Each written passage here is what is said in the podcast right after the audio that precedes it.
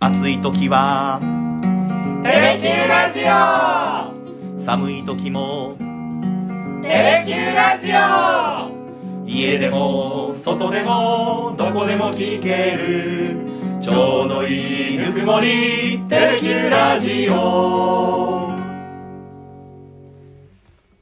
ひげごじとゆうきのさだでダラダラ行かせて67回目の放送になりますよろしくお願いいたしますよろしくお願いしますまあ、一つ目の話題はもちろんあれですかねそうですねさだまさしさん、はい71歳のお誕生日を迎えられましたおめでとうおごめざでいとまうすございますハッピーバースデーハッピーバースデー昨日ね4月10日がはいさださんのお誕生日ということでね、まあお元気です ね本当に71歳すごい、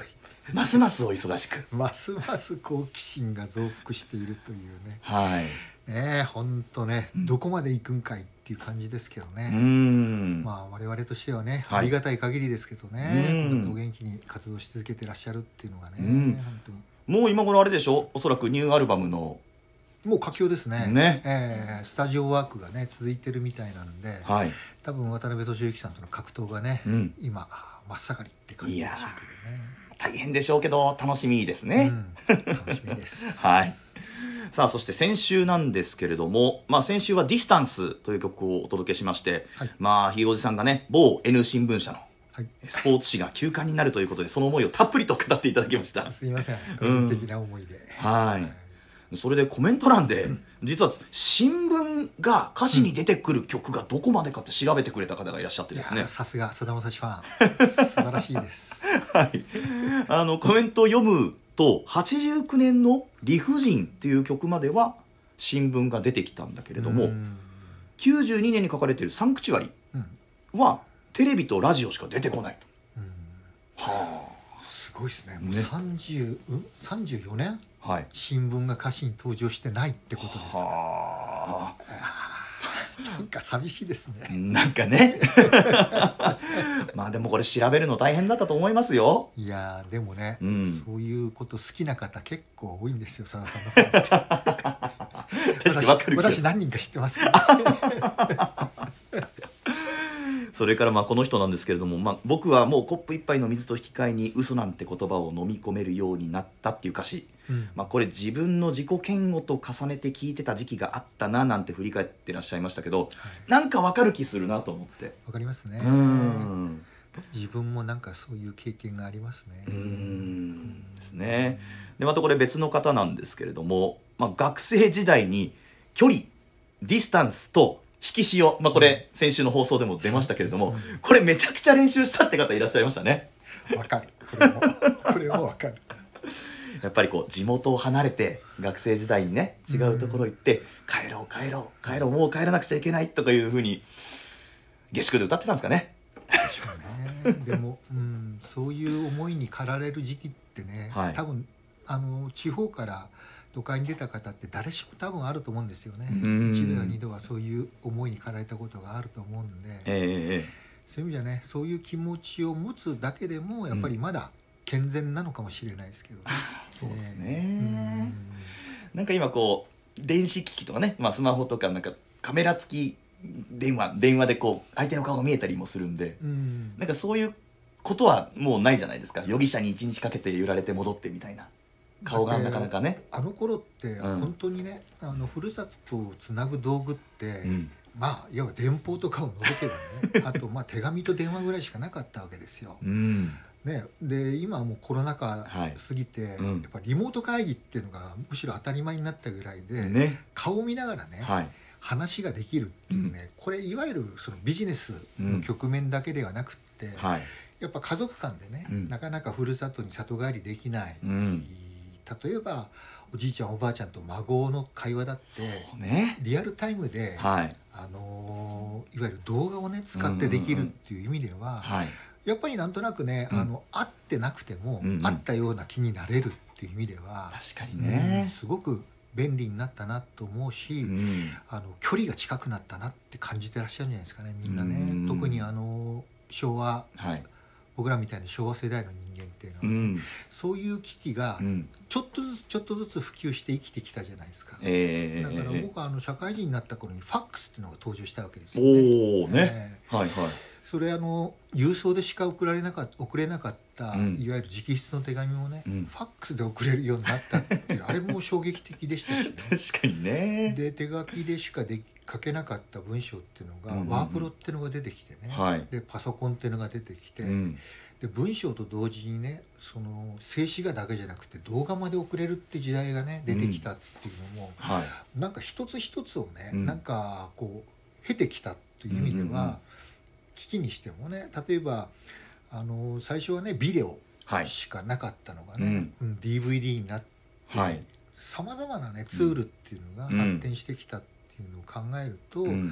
やっぱねあのディスタンスが歌われた頃の時代背景とか、はい時代風景とは全然違う世の中に変わってしまったんだなっていうの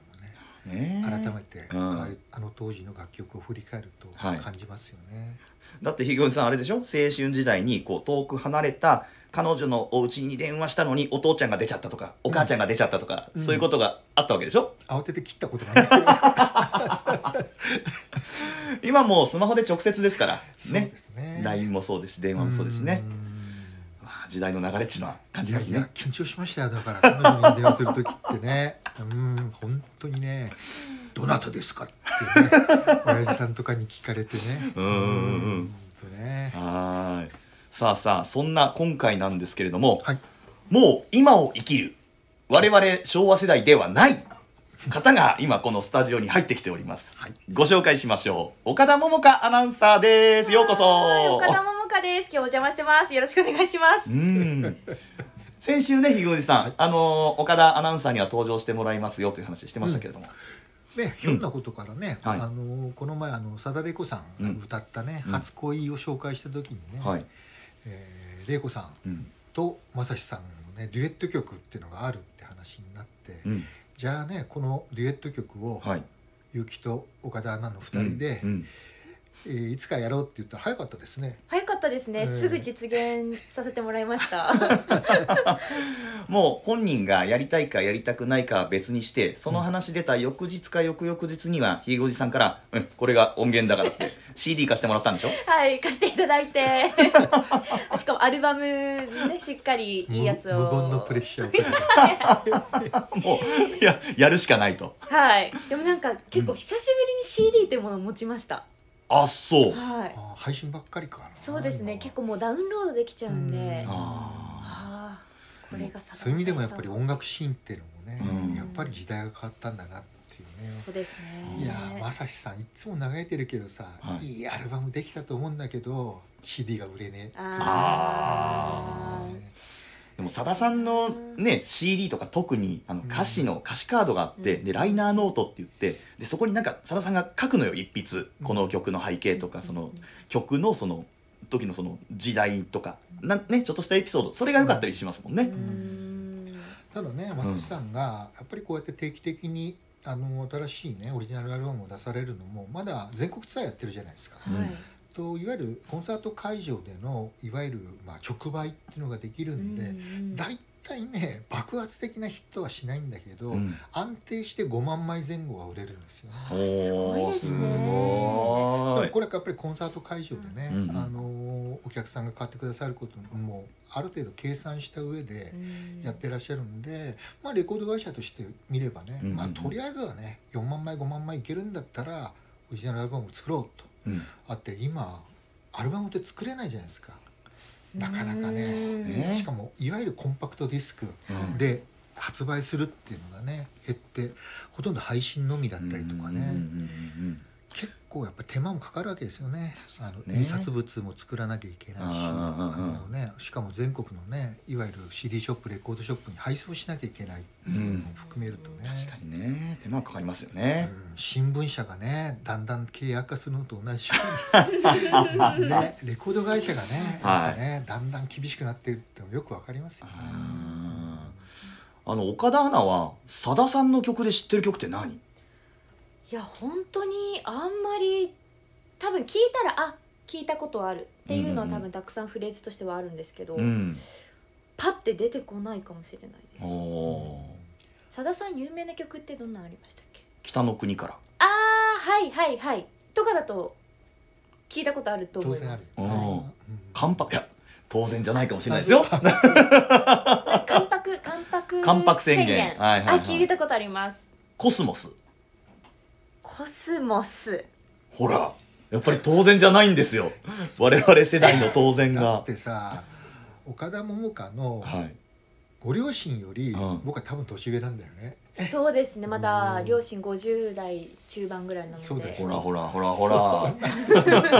ご両親はある程度カツカツいろいろ知ってらっしゃるかもしれないけどそうですねうんご両親が興味なかったらううん聞くことないだろうななかななかかなか聞くことないかもしれないですけどでもやっぱりすごい有名な曲ってうん誰のどういう曲かわからないけどうんこの CM とかなんか番組のフレーズとかで流れてるっていうので知ってることはあるかもしれないです。なるほどね、はいあの今夜も生でさだまさしってさ、はい月に1回やってる NHK の深夜番組って見たことないあない です。ほらごめんなさい。もうだって20年近くやってんだけどねあ、そうなんですか。なんかさださんがなんかホワイトボードを置いて、はあなんかアナログ画用紙かなんかに「次はこの曲」とか言ってなんかディレクターみたいなおじちゃんがこう出して思いっきりね手紙を読みまくるっていう、へえ。やってるのよ他局ですけどよくがっつりと曲ですけど、ちょっとじゃあラジオっぽいじゃないですけど、なんかそういうあ雰ー雰囲囲気気もそあんりまなあうんのラジオの深夜番組のテレビ版みたすいへなもういわゆえ。るリスナーからのハガキが中心っていう番組なんだけど、これ必ずねライブで1曲2曲は歌うんだよねうんうんうん素敵ですね。ちょっとだって見ますよいや見たことないってやっぱさだまさしって若い人に受けう売れてないってことだねや っぱりマスさんこれやっぱダメようん悠々しき事態ですようん悠々しき事やっ態、ぱりね意外と若い人に浸透してないんだな、ねうん我々が思いっきりこう我々とこう聞いてくれてるリスナーの方が思いっきり傾いてるだけでうん世の中のこう真ん中のちょうどセンターってどの辺りにあるのかって今度調べてみないかんですねいやーそう確かにねコンサート会場行っても、う本当にねお客さんの主流って大体60代70代だよね まあね まあまあ若い人って本当は少ないんだよあねー確かにね言われてみると、あれでもマスさんね年に数回はあのフジテレビの「ミュージックフェアおうあー、はいはい」はにい。出るんだけど、見たことない、あ、ミュージックフェアは見たことありまうす。んだから出てそ出のてらっしゃるんでしょうね。あ出てるところを見たことがない出ってことるところはだいコラボとかであ出られたりしてます？っうんいやていううん一人で出られてます？あれだってひ一人で30分ってことないじゃん、はい大体ーうん2組何とか組かっていううんせいぜい2組3組んが出る番組なんだよね、はいうんそうかマスさ んやっぱもっともっと若い人にやっぱアプローチしなきゃダメだ なでもなんかあの全然ねあのさだまさしさんのこと知らなかったんですけど、うん歌詞こう読むとおなんかいいですねすごいあそうですか私でうもん共感できたりとか、あなるほどなって思うフレーズとかあるんで、はいきっと知れば好きになる人は増える気がしますけどね。なるほど、はい、じゃあもうこれ岡田アナが出たんで岡田アナファンがこの「サダダラ」を聞いてくれるように誘導していきましょうかそうだね 特に山形方面にはね山やめてくださ強いくねねアピールしていただきましたははいじゃあ早速あそうでも、はい唐突に出てきたけど、はいこの番組のファンの方は、うん彼女の前歴って知らないんだよね、あそうですようんい、あそうかそうですねうん、自己紹介がてらそうだね、はいちょっと1分以内で1分以内で回すなんか試験みたい。いくよ321スタートはい、えっと、私はですね。およ、二年、二千二十一年入社で山形テレビにアナウンサーとして入りました。まあ、そこで。ニュースを読んだりとか天気予報したりとか、うんまあいろいろな仕事をさせてもらったんですけど、うんえー、1か月前3月からうん場所を福岡にテレ Q さんにちょっと移させていただいて、うんここでアナウンサーとしてう、んもうワンステップ、うんいろんなことをやろうと思ってうんやってきた次第でございます。ギター持ってるよねギター持ってます、うんこれはもう趣味ですね完全に高校からの時の趣味で、うん本当に簡単に弾くことしかできないんですけどいやいやでもギター弾けるんですよだから、うんいやいやもねうこの前テレキューラジオ聞いたよああら真っ白トークでね真っ白ト ークうんあれ聞いてさ、はいあいけるじゃんって思ったんだよ、はいうんもうそれきっかけですからこの番組出演もねそういうこといだやねはーいよかったスカウトいただき ましたで桃花って名前は、はいやっぱりその桃桃の産地である岡山県出身っていうのが関係してんの桃の産地かどうかわからないんですけど、まあ、庭に桃の花はあったんですよおーうん家の。でその桃の花みたいに可愛らしく育ってほしいという思いを込めて、うん桃花になったそうです、あその通り育ったねうん本当ですか同じなんかつつましやかなお上品な感じじゃなくなっちゃいうま わすいそんなことないんですよ、は ねまた、ねマスさん意外とねあの桃の歌ってないからねいおお桜の花は山ほどあるけどね、はいそうなんですよね10日限 うん、そう桃っていう字は使ってますが梅に関して言えばね、はいやっぱ太宰府歌ってらっしゃるんでね飛び梅っていうのがそっかそっかそっか、ねあーぜひ桃の 歌をリ一曲クエストしております 届けばいいな と考さあさん聞いてくれますえようてに聞いてくれますかねはいじゃあ早速なんですが、やらせていただきます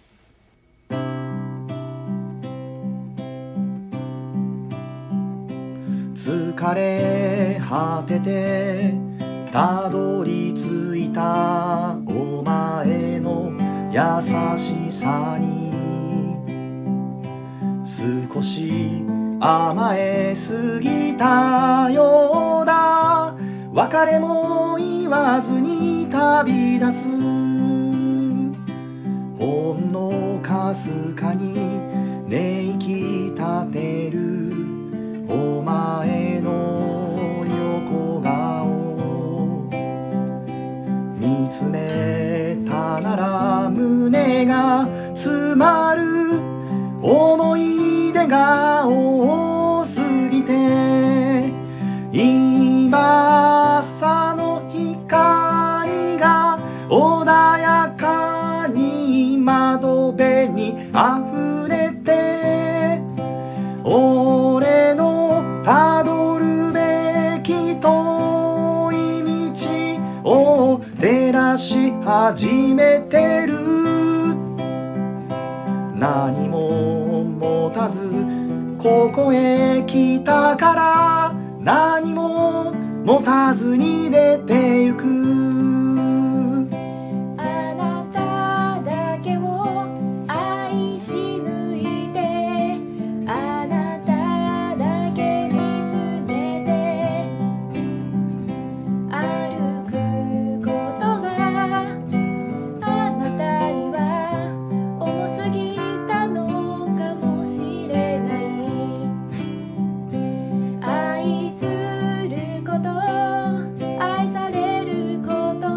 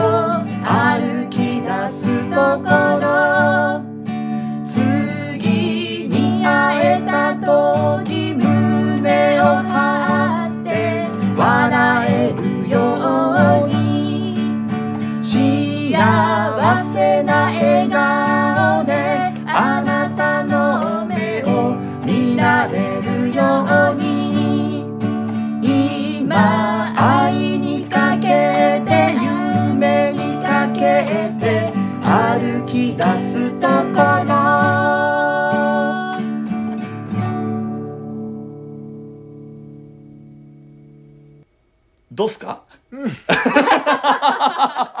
いや一回目にしちゃ上出来じゃないです か。いやあしまったなと思ったのは、うんあのこれやる前に一回もリハーサルしなかったしんだなよかなったですねなんでどこまで歌うかとうんかほぼぶっつあけいや本もう番だからね防災に出しましたけど、ね、本番組初めてはい一気に歌うそう初めてですか初めてあらららららいつもね細切れで一番歌大っ体て一番解やっ説みたていな解説あそうかで最後まで歌ってまた解説はい今日はもうちょっと切らない方がいいかなと思ったん でねそう防災に出しましたねあー店長もあるしですねありがとうござい なますんか僕ひげおじさんの指がどう動くかと表情を見ながら歌ってましたもんね止める歌うキューが出てるとは思いますいやでもひげおじさんあのさださんの歌が「関白なんちゃら」と「北の国から」ぐらいしか知らない岡田アナが歌い切りましたよいやーねえ、はい佐田玲子になりきっはて、い奈良切らせていただきましたうんこれねあの前にちょっとお約束しましたけどもう「んあなたを愛したいくつかの理由」っていうね、うんはいあの佐田さんが作られた歌で1989年の1月25日にリリースされました「うん夢の福頃」というアルバムに収録された一曲なんですけどね、はいあのソロになって14枚目、うんえーのアルバムであの先日お届けしたの「二軍選手」ああいい歌あはれいが収録されてたアルバムなんですけどね。うんえーであのこの前「ディスタンスはい」が収録された「あの印象派」ってアルバムがね、うん初めてあの服部克久さんとうんタッグを組んでね、はいえーいつ一枚作り上げたアルバムだってご紹介しましたけど、なんとこはいのアルバムっていうのはその服部克久さんの息子さんおおはいであるあの服部孝之さうんんをアレンジャーに迎えてへえ初めてタッグを組んだアルバムがこの「夢の吹く頃」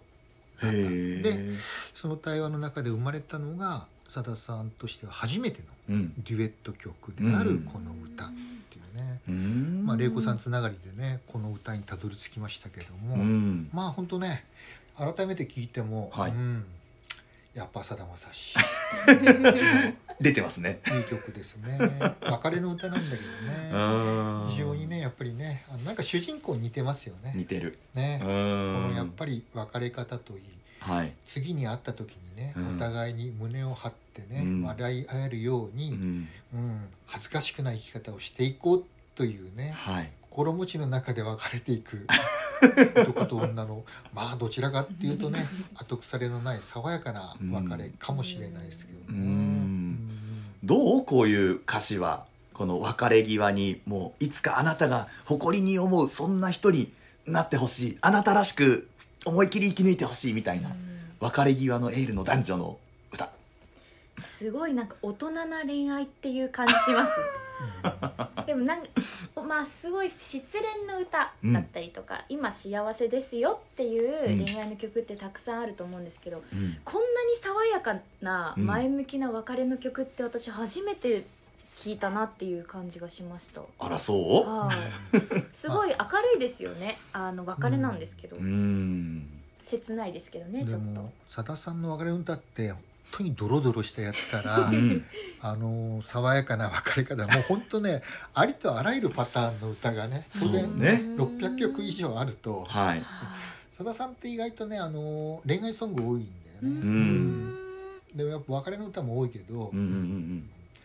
まあ、この類もいくつかありますよねう。んああ僕これ系好きですねうんこれ系はうんこう強がりと取る人もいるかもしれませんいけどやねもちろん強がりですよ、だって、うんねここまで爽やかだったら別れなくていいじゃんって話なんだけ どやっぱりもうお互いのねやっぱり生き様というか価値観がずれて、うんやっぱりもう一緒にいられないっていう状況に陥ってんだけどうも、やんっ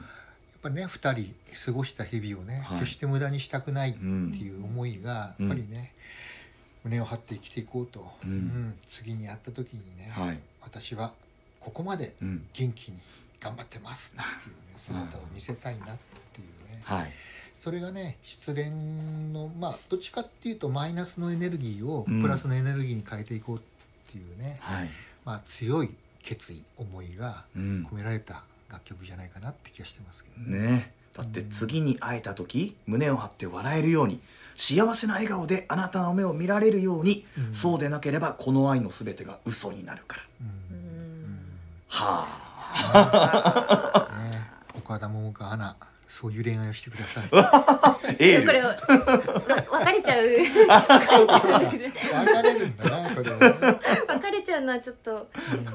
なんか出発の歌って感じですよねそうだね終わりの歌っていうだよかりらもお歩き終わ出りすなとんころだとけど、うんその恋愛を決して無駄にしないっていうね、うんやっぱり失敗を糧にうん次の成功に歩み出すっていう意味では、うん非常に希望があふれる別れの歌でした。うん、これ新年度2発目で一番いいんじゃないですかなんかねタイミング的にも、いいですね。確ねかに今こういう時期ですよね旅旅立ちの歌かもしれない。旅旅立ちの歌ですうね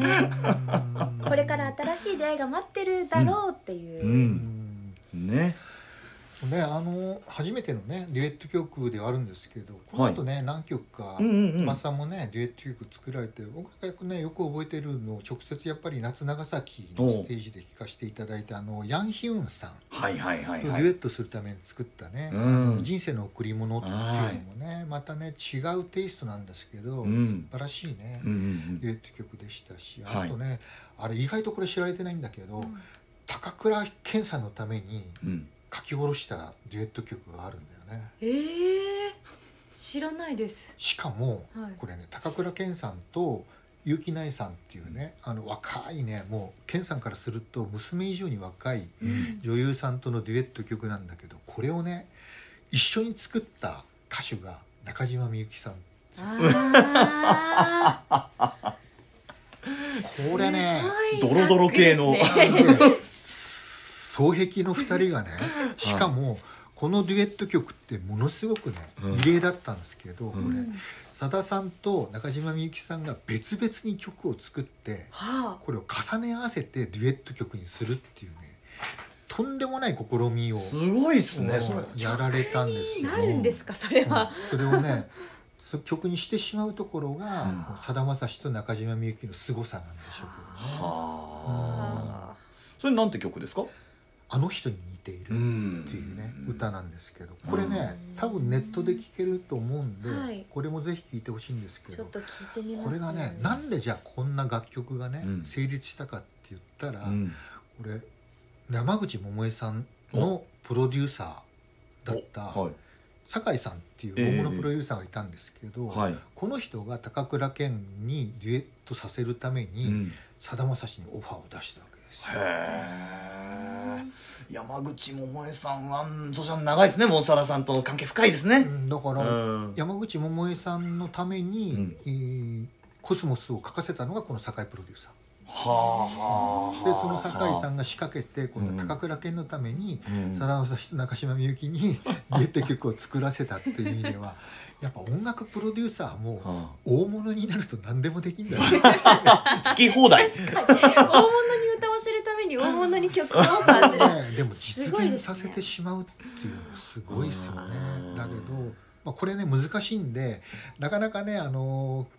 さださんもステージやらないですけども、うんこういう歌も作ってるっていう意味ではね、うんその出発点が、はいい、このいわゆる「あなたを愛したいくつかの理由」がうん最初だったっていう意味でもね、ううんん、なかなかねはい味わい深い歌ですね。あー私あれですねあの、まあ、男性同じ男性同士ですけどあの小田和正さんと一緒にはいあの歌った「例えば」っていう曲好例きでえばすねね。あれあの TBS のね、はいえー番組のねうん2人ではい作られた歌だったです、うんあしかもねこの前収録されましたよね、うん、そうれがでねすそうです、はいはいはい、何年か前に歌ったものをそのままアルバムに入れてた感じだそうったでとす思いますけどはだいけどまあ小田さんとのデュエットってのもすごいですよね小田和正さん小田和正当然知ってるでわしかりますあわ かるあー今ちょっとドキドキしたわー今ドキドキしたょいや僕もね、はい小田さんのコンサート行くんですよ、はいだけどねやっぱりね客層はねさださんよりもね明らかにね若手が多いあ若あい人そうなんですねだから小田さんの方がやっぱり僕と同世代、僕より上の人から、うんもう10代20代まで幅広い客層のお客さんがまだついてきてるな、うんっていう意味では佐田さん打倒小田和正かもし れないそうねなんか テレビでね何年かこうクリスマスコンサートみたいなのやってましたよねそうそうそうそううんああいうとこでついてるのかもしれませんね若い人はねもしかだしけたらどね小田さんもね、あのまあ、定期的にねツアーコンサートやってましたけども、はい、当然佐田さんよりね年齢上だし、うん今全国ツアーうをん、年間を通してやってるのは佐田さんしかいないからですね。あなそういう意味じゃはい本当70代でうんここまでライブ活動やってる歌手って本当にね誰もいませんから、あうんぜひね今度佐田さんの新しい楽曲もは聴いていただいてい、そうです、ね。ー第2弾 第3弾じわじわ習と得していただいてじわじわと若い世代にさださんの良さをうん届ける第一うん人者に、 第一言ったな大きく出たな 言ったな第一人者か多分明日か明後日にはまたデスクの上にひあ口らららさんからこのアルバムねってうんこの曲うん合うんじゃない、 ぜひ歌ってほしい楽曲あんだけどね出た山積みになってるかもしれない デスクに。 えーはい、ということで今日はあなたを愛したいくつかの理由というのを岡田桃佳アナウンサーと一緒にお伝えをしてまいりましたどうだったよさださんのワールドこの番組にこう足踏み入れてなんかねうん雰囲気がすごい うん良かったですしっとりしててうん大人なラジオでした、大人でまあ間違いないですねね残念ながらテレキューの大人なテレビは終わってしまいましたけれども、はい引き継ぎじゃまあしょ大う人なラジオラジオを 我々が引き続きやってまいりたいと思いますまあ次回の話はうんいいですかとりあえずはそうですね、うんまた次回は、はいえーっとまた次回らしい 歌をなんか説明になってないですちょっと雑な雑な振りではありましたけれどもまあおたもお楽しみにしていただいてということで今日はこの辺りで失礼しますありがとうございましたありがとうございましたありがとうございました